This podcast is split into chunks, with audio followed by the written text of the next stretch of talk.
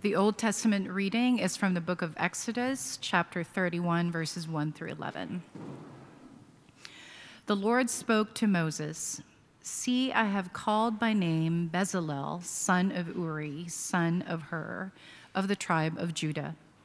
And I have filled him with divine spirit, with ability, intelligence, and knowledge in every kind of craft to devise artistic designs, to work in gold, silver, and bronze, in cutting stones for setting, and in carving wood in every kind of craft. Moreover, I have appointed with him Oholiab, son of Ahisamach, of the tribe of Dan. And I have given skill to all the skillful, so that they may make all that I have commanded you the tent of meeting, the ark of the covenant, and the mercy seat that is on it, and all the furnishings of the tent, the table and its utensils, and the pure lampstand with all its utensils, and the altar of incense, and the altar of burnt offering with all its utensils, and the basin with its stand, and the finely worked vestments, the holy vestments for the priest Aaron, and the vestments of his sons for their service as priests, and the anointing oil and the fragrant incense for the holy place. They shall do just as I have commanded you. This is the word of the Lord. Thanks be to God. Hear the gospel of our Lord Jesus Christ according to Luke. Glory to you, O Lord.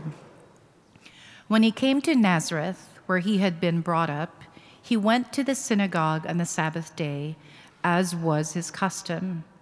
He stood up to read, and the scroll of the prophet Isaiah was given to him.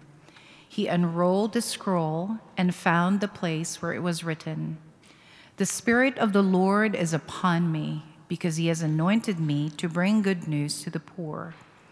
He has sent me to proclaim release to the captives and recovery of sight to the blind to let the oppressed go free, to proclaim the year of the Lord's favor. And he rolled up the scroll, gave it back to the attendant, and sat down. The eyes of all in the synagogue were fixed on him. Then he began to say to them, Today the scripture has been fulfilled in your hearing. This is the gospel of the Lord. Praise to you, O Christ.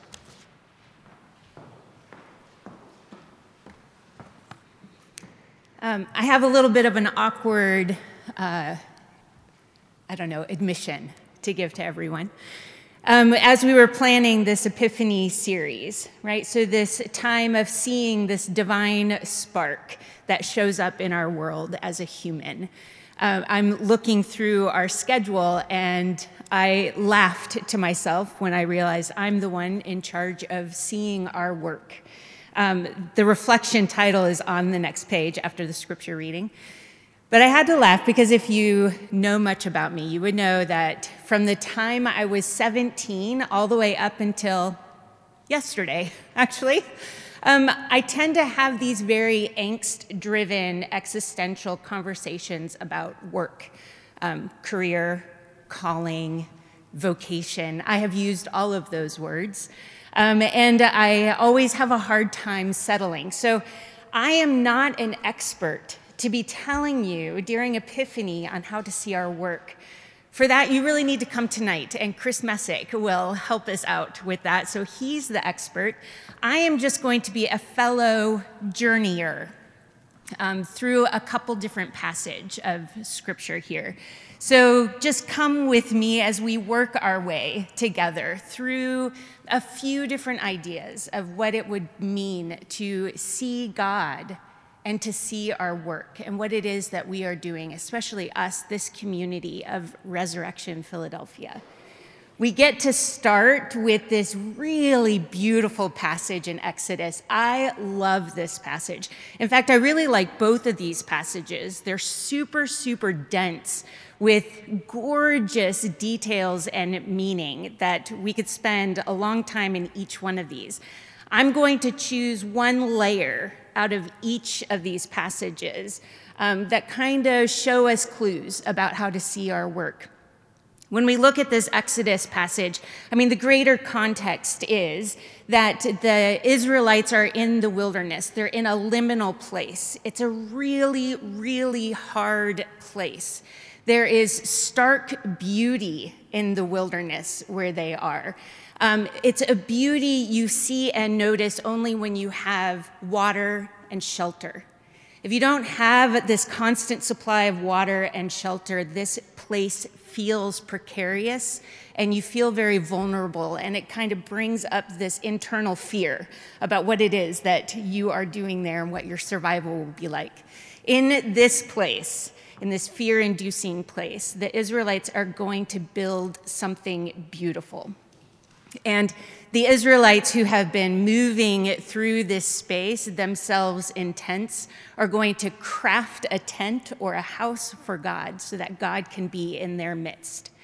The details of what it is that they are crafting, what they are building, have been described since chapter 25. So we're in chapter 31. So we have all of these chapters of instructions of what the idea of this place is going to be. And if you need a craft or something to do on a very cold Sunday afternoon, I would say get out some graph paper and then read the details of the tabernacle and draw it. In the process of doing that, you will uncover all kinds of gorgeous details about this place that God wants to dwell in with his people. And I love this because as we move into our chapter, we're getting to the point where we're going, okay, God, how is it that we take an idea and we bring it into reality? And God goes, well, this is when we see God being a patron of the arts. Because God goes, you know what? It's not Moses and it's not Aaron, right? It's not the leader and it's not the high priest that can do this. It's the artists who can do this. And so he calls forth by name two different artists, Bezalel and Aholiab. And he says, To these artists, I am pouring out my spirit on them and so it says in verse 3 I have filled them with a divine spirit, with ability, intelligence, and knowledge. Some translations will say things like wisdom, understanding, and knowledge. These three repetitions of very similar words saying, I'm making them to be expert craftspeople. And he calls forth these artists and he says, These are the ones who can take an idea and bring it into reality. This is what I like to call the wisdom of the artists, because their ability to call forth something that is so beautiful, and in creating this beautiful thing with all of these textures, they're teaching the rest of the Israelites how to see, how to smell, how to sense, and how to taste the glory of God in the midst of the people. This wisdom of the artist, um, this wisdom of art that we see expressed here, this creating something beautiful in the midst of the people is so fabulous because these artists are going to contribute something that for years and years and years helps the rest of the Israelites experience God's glory. Isn't that incredible? This is when I go, this, we need our artists among us. We need the vision, the creativity, we need the wisdom of the artists who are among us. And we are quite fortunate in our community for having a decent number of artists who are here, and we need them because we need that kind of wisdom to teach the rest of us how to experience who God is in his glory. We move into Luke so we are now 1,500 years later, and we're looking, we're moving from this, um, this physical encounter of God's glory through the tabernacle, and we're moving into this experience of God's glory in the world around us. So when we talk about Luke, man, talk about artistic encounterings of God. This happens in Luke. He is a master of creating a beautiful narrative. Luke does what um, a lot of the other gospel writers do. He does it in a different way, he has a different style. Luke quotes and layers in a lot of Hebrew Bible references. Now, he does it differently than, say, Matthew. Matthew uses this phrase, this is to fulfill what the prophet said. He says this a lot. Matt, or Luke doesn't do that. Instead, Luke, often when he's quoting or making reference to Hebrew Bible, he puts it in the mouth of one of the characters in the narrative. And then he is asking you, me, the readers of the text, to interpret his reference based on the context of how he has inserted it into the narrative. So we have this great story, and I love this one. I love teaching on this, but I'm going to just peel off one layer today. So, Jesus is in Nazareth. He's at the very beginning of his ministry, and this is one of those fantastic times when Jesus is proclaiming, This is the mission of God, this is what I'm here to do. And so Jesus is going to open the scroll of Isaiah and he's going to read from it. Now, anytime anyone in the New Testament references an Old Testament passage, we have to go, what is the larger context of that passage? So we look not just at the exact words, but we have to go back to Isaiah and say, what is going on in the book of Isaiah? Now, this is really interesting the way that this is crafted in our portion here, because it's actually a mashup of two different places in Isaiah that Jesus is reading. So he starts with Isaiah 61. Okay, so then you should automatically go, what's the context of Isaiah 61? Isaiah 61 is this glorious chapter that talks about what liberation is like. When God is going to come and liberate his people, when God is going to do another exodus and pull his people out of oppression, what does that look like? That is Isaiah 61. And so Jesus starts reading from Isaiah 61 the Spirit of the Lord is upon me because he has anointed me to bring good news to the poor. He has sent me to proclaim release of captives and recovery of sight to the blind. And we're hearing this hopefulness that is in the book of Isaiah. Except this phrase right here, to let the oppressed go free, that is not in Isaiah 61. That is Isaiah 58. Okay, so what's the context of Isaiah 58?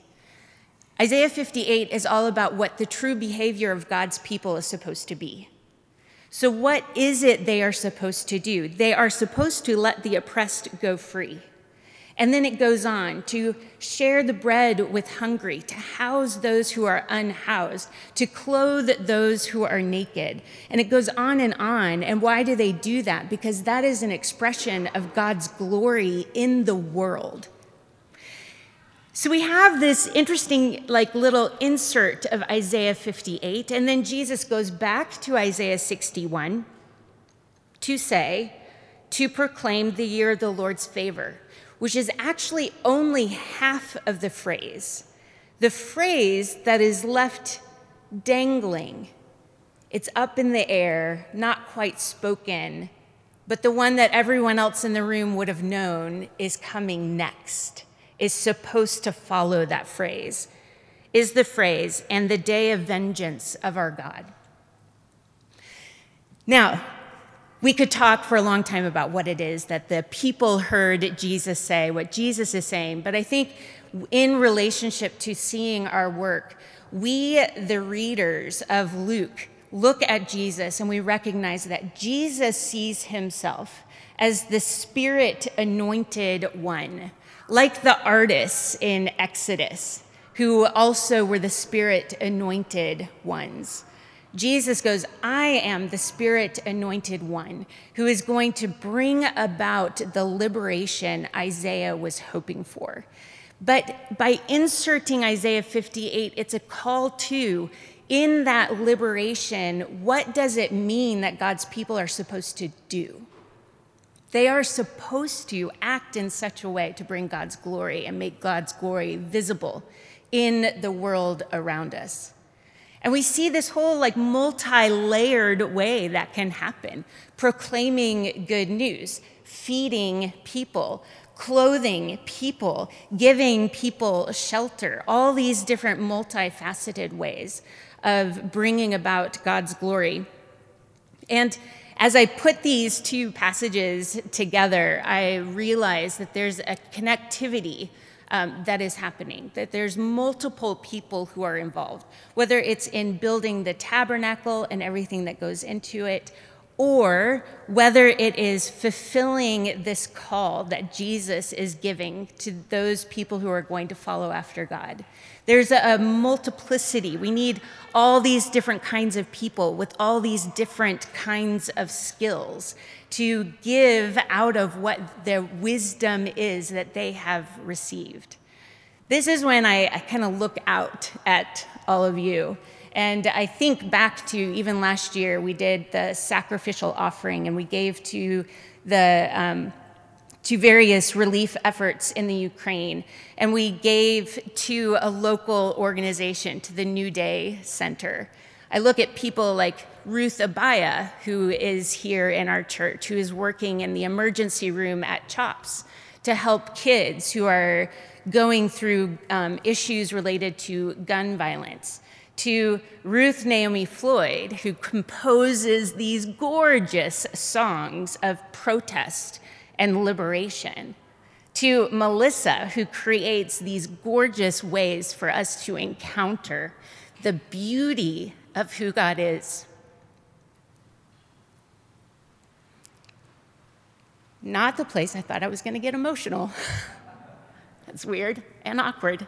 Just continuing the awkwardness of the morning.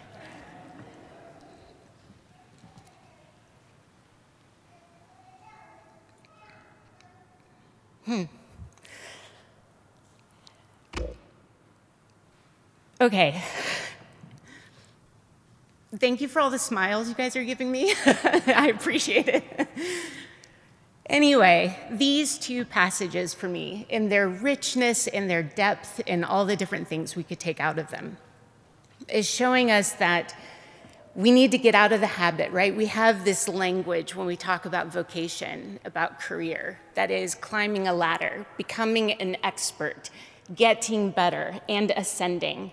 And what we see instead is a fixing.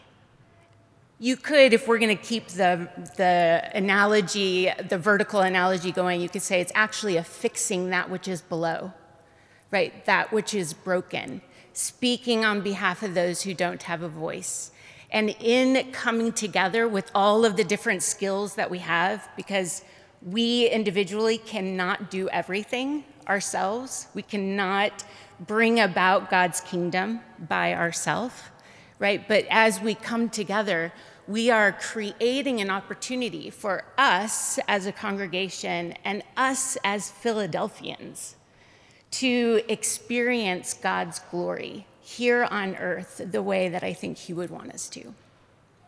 Let's pray together.